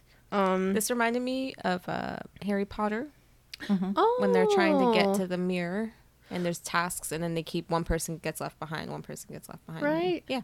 Oh. Yes. This also reminded me of Percy Jackson Ah. or the Heroes of Olympus. It's funny because it didn't remind me of it till the second time rereading it because I read these first and then I read those. But rereading it, I was like, why does this feel so mil? Oh, that's right. That's right. Heroes of Olympus, or like how all of them have their own little part to play and like this bigger yeah. overarching thing. Yes, yes. Our powers combined make the plot continue. What? Exactly. All right. So they make it to the other side, and Blue sees a mirroring lake, kind of like this thing that has been repeated. This like little motif of this mirroring lake. The lake looks like it's filled of spikes, but then you notice that the lake is just so still that it's actually the top. Mm. Uh, Calla saw it at first, and she sees that it's what Maura saw in the scrying bowl. So this is this is it, man. They've come here, and so Blue looks down in the lake, and she starts to see like an old, decrepit, like decaying version of her mom. And so it kind of shows like her mom is dead. So she starts to cry and she's like freaking out. And she feels arms like grab her like super strongly and like pull her away from it. And it's Ronan. And Ronan's like, You're okay. It's fake. Like, it's fake. It's fake. It's fake. It's fake. She's like, But I saw her. He's like, Yeah, I know. I saw my dad. And so they kind of have this moment where he's like, It's not real. And she kind of realizes that, um, it's not showing them like the future like since ronan saw like his dad it's showing them like ideas of what they have in their head and blue's like why would Cabeswater like show something so horrifying? And ronan's like this is not caves mm-hmm. water. Like whatever this lake is it belongs to something completely different. And she's like oh that's fun. Like that's cool because Cabeswater is like on our side. Who knows what the fuck this lake is? So she goes back and she throws a rock real quick before she can see the reflection and she tries to be a mirror. So she's like, if I can like amplify things, I wonder if I can do the opposite and take away its power from me. And since a reflection and it's its own mirror, she looks at it and she's just like, nope, you will not do that. And kind of like gets it to calm down and not show her mom. And so Blue looks at Ronan. She's like, I'm going to walk across it. And Ronan's like, sure, buddy. And I'm going to win a million dollars. Okay, Jesus, you do yeah, that. pretty much. He's like, listen here, shithead, which is adorable because when they first come across this, she like kind of gets weird and she's like, "Are you the real Ronan?" He's like, "Yes, maggot, it's me." And she's like, "Okay, oh yeah. it's Ronan." But she's like, "You can't come with me because like I'm a mirror, so obviously the mirror of the lake isn't gonna phase me. Like it's cool, I can control it. You should stay over there." And Ronan's like. Okay, fine. Here, take this because he has like a magical dream lamp that he made and he gives it to her and it's really cute because she's like oh she was about to say like oh if i leave you're going to sit in darkness or you have to find your way back in like the pitch dark like or you have to wait for me in darkness and but she doesn't because she knows that ronan obviously thought of these things mm-hmm. before he even gave it to her so it's like super cute. Yep. and super adorable because ronan's just like i don't care. You need this more than i do right now. So take this my my little maggot and go be a badass. So she walks across the lake and everything gets like super darker and she kind of sees like this little hole and she sees the door and she can kind of hear like this voice telling her like come closer come closer like mm-hmm. come open the door. And she's like that's weird. And she kind of stumbles across like this man and she's like who the fuck and she's like oh kind of looks familiar. And Huh. she like right kind of looks familiar. Kind of like i don't know looking in a mirror because he's your father. But anyways she's like sitting there looking and she kind of looks to the right a little bit and it's Maura. And she freaks out because she's like oh my god i found my mom. She's real. She's right here. And so she throws herself on top of her mom and her mom is kind of like freaking out. She's like be careful because like now that there's three of us because the power of free free. power of three solves everything and three is like a really strong like magical number. And so she's like though since there's three of us now we can open the door because she has like her arms like tucked underneath her armpits. Mm-hmm. And she's like please like i can't move because if i move i'm going to try to open the door. So she's like you can't move me or whatever. And blue blue because she's also a mirror she can kind of like block out the door or like the voice behind the door the third sleeper that should not be awoken. And it's kind of it's sitting there and it's promising her like oh if you open the door i'll give you everything you want. Like don't you want to save that boy's life? And she's like shut up. I don't need you. And like the badass that she is. And she finally gets her mom and they find out that it's her dad because he's like how are you able to do this? And she's like well i'm a mirror. He's like that's not possible. And she's like fine it's not possible. I'm whatever the fuck you think because obviously you're mm-hmm. older.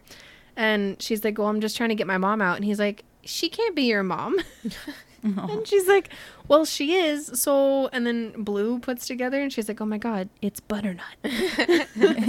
Blue puts together and she's like well maybe it's because of your daughter. And this just like blows Artemus's mind. He's like wait what? I can reproduce. wait a freaking minute.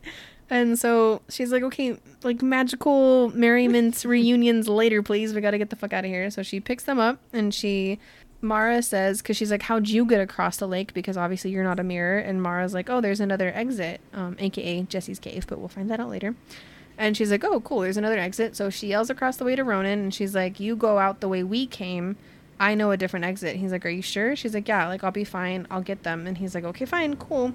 So he goes back to Adam and Gansey and she's taking her family, her parents. She's like, I gotta get my parents out of here. And she's like, Parents, plural. That's kind of weird. Anyways, I gotta get them out of here. So she goes through and bumps into Piper, the gray man, and her two thugmen. And she's like, This is strange.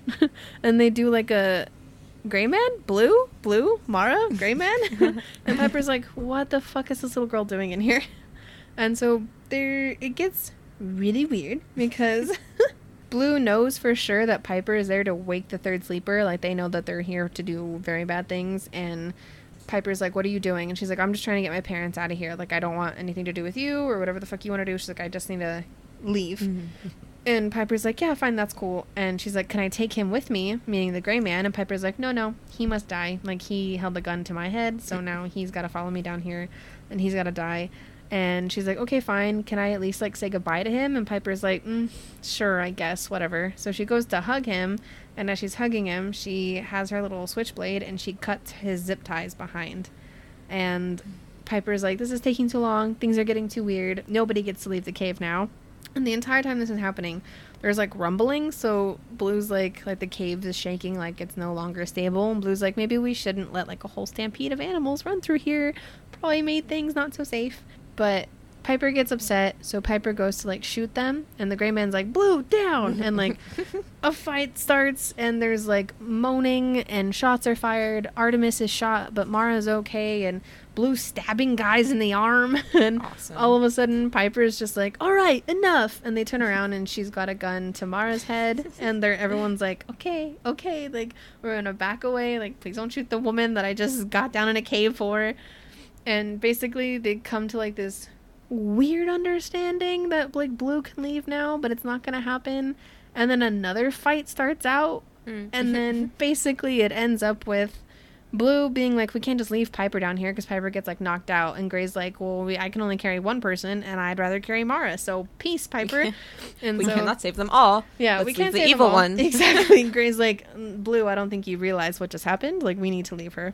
So they leave Piper and the other dude, her one of her henchmen, and they pick up Maura, get Artemus, and they get the fuck out of the caves. They make it out successfully with Maura and Artemus in tow. And the cave starts to collapse, and Piper ends up being left in the cave, and Blue and everyone makes it out. Mm-hmm. Fantastic, right?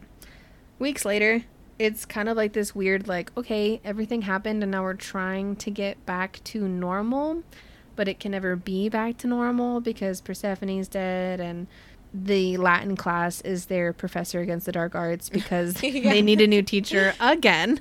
Of course. And so Adam's just like, you know, we're trying to get things back to normal, but it's really hard because things are missing from our normal. So it's kind of like a, okay, like what do we do now? They're just kind of like, uh, this big thing happened and we need to figure out how to move forward. And that's pretty much how the book ends. But there is an epilogue. Ah, yes. Oh god, this fucking epilogue.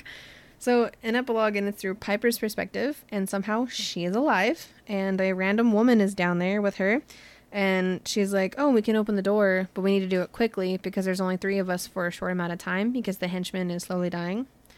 And she's like, "What do you mean 3?" She's like, "Well, 2 will work, but it's better if we try to do this with 3." And Piper's like, "I still don't comprehend, but sure, whatever."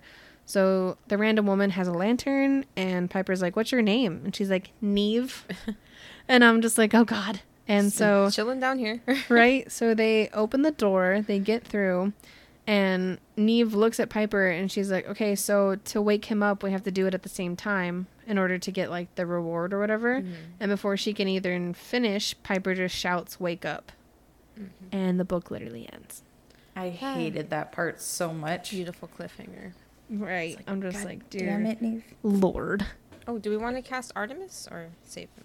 I was gonna save him because he literally said like two or three lines, and I know he plays a much bigger part in the in the next one. So True. Chilling in the, in the pantry or wherever. yeah, he always Shove runs to a the closet because he's scared of Gwen. Like, Yeah, oh, Gwen yeah. scares the crap out of him because he's the reason that she was put down there. So he's just like, I'm gonna stay away from you, You So, yeah. terrify me. right? Um, real quick, speaking of Artemus, um, Mm-hmm. you know, work in a kitchen, and there's uh, since it's fall, all the gourds are out, and we.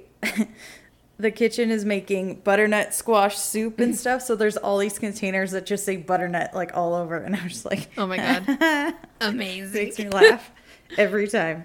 And I can't tell anybody because nobody's read the books, so I can't be like, Right? "Hey, You're just like hit butternut. And Butternut. Like, okay. what?" like nothing. What do you mean? All right. So, It's amazing. end of book questions. What is everyone's favorite part of this particular book? Mm, okay. Obviously, all of the blue I knew it. Gansey moments. what happens in the pig stays in the pig. like True. all those bits I loved. I love the Adam and uh, Ronan. Ronan. bits. There's that one part when they're in the church, you know, trying to blackmail, dream blackmail stuff. And uh, was it? It's in Adam's perspective, and he like Ronan's just kind of like doing something, talking, and Adam's just staring at him. And then he realizes that Ronan's staring at him. He's just like, "Oh, he's staring at me, and I've been staring at him this whole time. We're staring at each other. This is fine." And it was Yes. just adorable. So all So their cute. bits. Yeah. There's like Ah. literally a line in there where Adam's like, "Oh, imagine if like I'm the one that Ronan has a crush on when he could choose someone like Gansey, but he chooses me instead." Yeah. And he's just like, "Eh, it's just vanity talking, like it's nothing." and I'm just No, like, no, no. "Adam." Adam, you're very observant. You should like kind of pay Right. attention to your observations, Yeah, sir. but they're both they're both just I know. Yeah. they're both ridiculous. But like my ultimate favorite scene is when they Gansey wakes up the the skeletons. Mm. Yes. Yeah. It's so cool because I love how he just thinks of it. He's just like, "Wake up," and then everything just like, boom, comes to life, and everyone's just like, "Whoa!" Because he always uses his like king voice on the group whenever he Right. like calms down Ronan or Declan, and yeah, like everyone's gets like, Ronan "Oh, in check, yeah," Mhm. like everyone just listens to him immediately, right? and yeah, it just I love it that that moment Yes. happened. I was just like, "Oh yes, excellent." Yes. Definitely that scene for me. And also any I'll just Jesse Dittley. Sweet man. Right. Oh, Jesse Dittley. Mm. And I'm Every sad that Jesse he died. Honestly. I wanted more Hold of the him. door, Jesse. Shut up. Man. All right. What is your least favorite part of this book? Okay, least favorite. Yes. The epilogue. I hate it so much. I think the the parts mostly because of the audiobook when Gwenllian is singing in the audiobook. It's like I love the the narrator. Will Patton. he full on he goes all out. Yeah. and so every time she was singing it was like a whole song and it was all slow. And I was just like oh my god please. Like skip. So every time she sang I was just like oh my god. But that's not really I didn't really have a in general this book's awesome. Right. This So is good. easily my favorite book in the whole series. Oh, probably Oh, the scene where Adam's dad sees him, like comes to his Oh, apartment. right. Ooh, yeah, like, that "Oh, one. No, no, no. right. That sucked. yeah, that was not fun to reread. Mm-hmm. All right. Which is really weird because I remember you kept saying that you think this is Adam's book, but I Mhm. think it's also Blue's book. Because it's kind of where Blue comes into her powers. Yeah. All right. Who's your guys' favorite character in this particular book? Or is it just Jesse Dittley? It's Jesse Dittley for me at It's least. Jesse Dittley for me. Yeah. I can't say Gansey again. I would say Gansey every time, but I'm going to say Jesse. I also kind of love Colin Greenmantle in this book. In he was a uh, surprising guy. yeah, he was a very interesting character. But overall, definitely Jesse Ditley. Right. Magnificent sir. Who's your least favorite character? Piper. I kind of like Piper in a weird way because I do like how in the beginning when you first meet her, she kind of seems like this like vapid mm-hmm. like housewife, and then she becomes the badass supervillain, and Yeah. Colin becomes the vapid house husband. She That's true. becomes what we expected Colin to be. Exactly. Like I do love how that shifts. Mm-hmm. So That was a cool it's really cool. thing. That and their relationship just intrigues me because I'm just like, how and why? Yep. I don't know. I don't really have a least favorite. I guess. I guess Gwen, because she's kind of annoying, but like I appreciate her and she's essential. So I don't. If I had to pick someone, I guess her. right. I can see that. Probably because she bothers Gansey so much. Just like leave him alone. I will admit this one, Gansey bothered me a lot in this Oh, book. yeah? yes, Really? because well, because this is the book where I feel like he's the most pretentious, Yeah. and this is the book where he's very much like things aren't going according to my plan, and he gets all like fussy about Mhm. it, and it's just like you can't do This- everything alone, This Gansey. is not the time. There's no ceremony. What is this? yeah, he's just like this is all wrong. And it's, uh, I think it's just because this is the book where he realizes that like he can't do things alone and that he Mhm. needs everybody else. But yeah, Mhm. There's many times rereading this, I was like, Gansey, just calm the fuck down, dude. Ah. That was me with the last book. I was like, Adam, just breathe. Yeah, but that boy was I going know. through so much shit. I know. also, he just made a deal that he had absolutely no idea how to handle. Yeah. So, but now he's learning. So it's great. All right. Shall we uh, sort them? Yes, ma'am. Yes. Um. Okay, Malory. Ravenclaw. Yeah. There's no other. Pretty Yeah. much. no other. Thousand percent. Pretty easily a Ravenclaw. right. That boy holds all the knowledge. Uh, okay. Uh, Colin Greenmantle. I say he's a squib. Yeah. I would think so because he hires everyone to do Yeah. everything for him. Like he wants all this like magical objects and Right. stuff. Yeah. mm-hmm. Mm-mm-mm. He's literally just like a rich guy that throws his money at like paranormal things. It's really weird. Yeah. Okay. Piper. Slytherin. Mm-hmm. Yes. Yes, yes. Super cunning. Right. Yeah. Very self preservation. Yes. Very like, I am better than everybody else. yeah. She's pretty much like a straightforward Slytherin. right. Mm, Gwenllian. Is it Ravenclaw? Yeah. Kind of. Because she is super very Luna. Lovegood. Right. Yeah, she knows. She's like holding all the cards. Like she knows exactly what's gonna like go down, but it's just so vague about everything. Yeah, because when they make it to the whole like skeleton valley, she's definitely the one that's just like, I know exactly what this Mhm. is. Figure it out. And everyone's like, This what? is not my test. right. Jesse Dittley. Jesse Dittley, ain't that just a Hufflepuff? Uh-huh. I would say either Hufflepuff or Gryffindor. oh yeah. Yeah. because like it, it takes a lot of like courage for a whole family to stay in a house because everyone's like why doesn't he just move? And he's like nah man this is like our family's job. Like this is our duty. We got to do this. Yeah. he's like we just stay in this house. And he's like but as soon as that cave's ready i'll be the one to walk in. He's like and then my son will just take up after me. So pure. like it's one thing to be like oh this house is cursed but it's another thing to be proud of that curse. Mhm. and be like this is our family tradition. We're gonna die in this cave. right Or near You're it. gonna in his suffer, but you're gonna be happy about it. we're gonna be proud Oh my that God. suffering we did it, right? yeah that's everybody that's sorting everybody Yeah. Man. Woo! Okay. I guess I'll just. Oh, yeah. What are we reading? Oh, I'm still reading Dune. that bitch is thick, so You're gonna be reading that for a while. Jane, you reading anything? Still reading uh Unhoneymooners. Mm-hmm. I kind of stopped for a minute because Thanksgiving chaos. right. but I know. I'm Everything planning to- crazy. it- oh, I just wanted to sleep, and that's all I did. So Right. yes, so I'm I'm getting back into it. I'm listening to The Raven King. I'm like right at the beginning of that, Nice. and I'm physically reading the Love Hypothesis, which is Yay. amazing. it's fantastic. straight up Reylo fan fiction, and I am living for it. I'm so super pure. excited to read that one. I was a little Samesies. nervous that it would be not so good, so I'm glad that you enjoy it because I like No, all the very books good. you like. Good, good, good.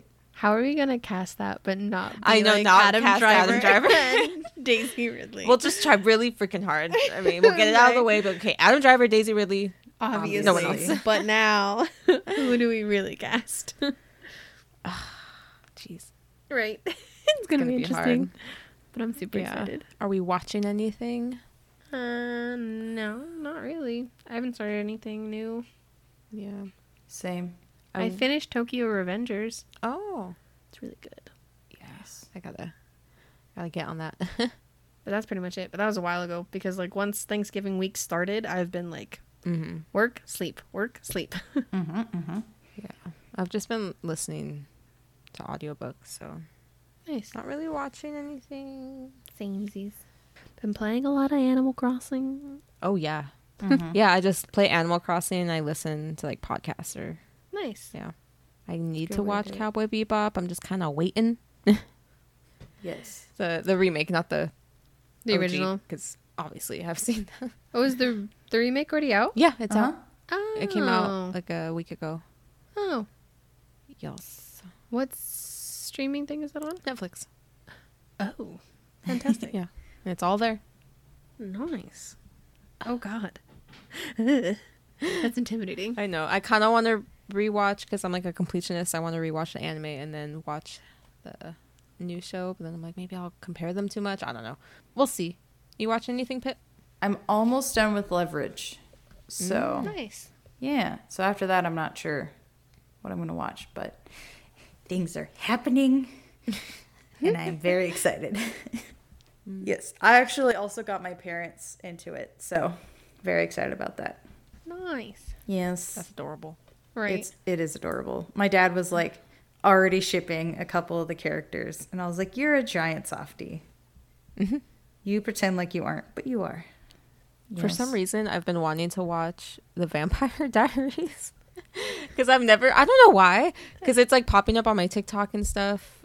I guess, Oh. and I know it. I know what it is. yeah. Like I know it's it's The Vampire Have you never Diaries. seen it? No. Like Oh, well, I've okay. seen if you've never seen it, I would say watch it. I've seen like the first few episodes because I read the books and then I Mm. watched it as it aired, and I just never finished the first season or like finished anything. So I really don't know. And I feel like it's a rite of passage that I must go through as having like a freaking vampire face, Yes. you know, as we all did. So That was like Maybe one of the through that. shows that. I would watch religiously. Like every week it'd come out. Like me and my friends, like the next day would be like, "Oh my god, did you see the episode?" mhm. It was great. amazing. it'd be interesting because I could do a, a movie sode on that since I read them, but I vaguely remember. I know there's like a doppelganger at some point. I don't know Oh. if that's there. Catherine. Oh, it's there. Okay, cool. yes, she, she's there, all right. That bitch. She comes in and she kind of just never fucking leaves. okay. It's great. Alrighty. So I guess we'll just end it. Yes. We're all very hungry. Yes, we so are. So hungry. Oh man. So yeah, the next one will hopefully be the Raven King. Um, but who knows? Life happens sometimes. So Yeah. that's the plan, the Raven King. But we shall see mm-hmm. We will finish the series. eventually. Sometime. okay. We will finish the series in 2021. Yes. Promise. yeah. One hundred percent. We have a All few right. weeks. Okay. All right. Lindsay's staring at me like? Mm. I'm. Because you're always the one that's like, okay, let's end it. okay. and then you just don't say anything. And I'm like, Bridget, you're the one that starts it. okay, we're ending it. Thanks so much for listening, guys. Keep reading. And keep watching. Bye. Bye. Bye. Bye bye now.